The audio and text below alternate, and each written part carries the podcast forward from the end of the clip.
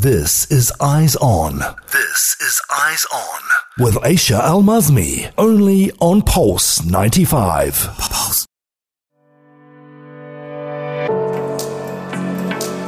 We are back here on Eyes On with all your Sharjah and UAE updates covered. So, if you have any questions, concerns, or comments, please do not hesitate to get in touch with us by SMS. So do text us on 4215. We would love to know what do you have to say and if you have any questions, just like I said.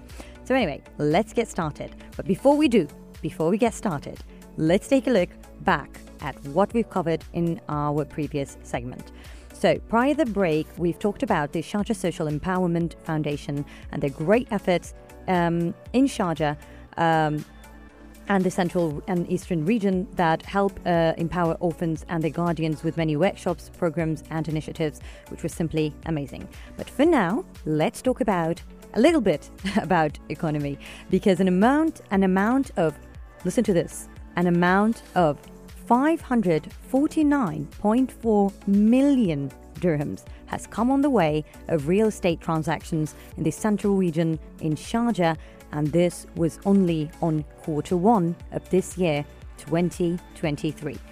So, the Sharjah Real Estate Registration Department has just released um, their annual report, and I must say, I am absolutely astonished by the significant development in real estate transactions outside of the Sharjah city centre. So the central and eastern regions have really outdone themselves in this sector with an outstanding cash transaction volume of 549.4 million dirhams. Who would have thought? Yeah, so these transactions were made possible through the department's branches located in the central region, as well as Khorfakkan, Dib Hassan, and Kalba. So, incredibly, these branches accounted for 34.8% of all transactions in the Emirate of Sharjah during the first half of this year, totaling a trading volume of 15.1 million square feet. Now, the director of the branches department, Amar Al Mansouri, had a say in this and he expressed his surprise giving credit to the generous incentives and facilities provided by the Sharjah government to both local and international investors. He also emphasized on the importance of advanced infrastructure projects such as road improvements, hotels, um, tourist, sect- uh, tourist resorts, and environmental initiatives.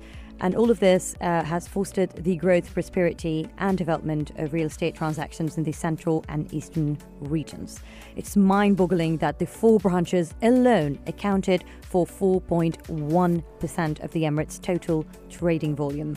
So, to break it down further, the central region saw a cash trading volume of 231 million, while Khorfakkan, Kalba, and Dibal Hassan achieved trading volumes of 185.4 million, uh, 120 million, and 13 million dirhams, respectively.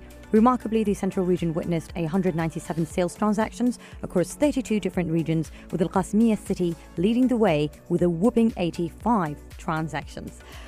Uh, yeah, so Kalba had 98 transactions spread across 21 regions, and Khorfakkan registered 84 transactions in 24 areas. Even the city of Dibel Hassan got in on the action, recording 14 transactions worth 9 million dirhams across three regions.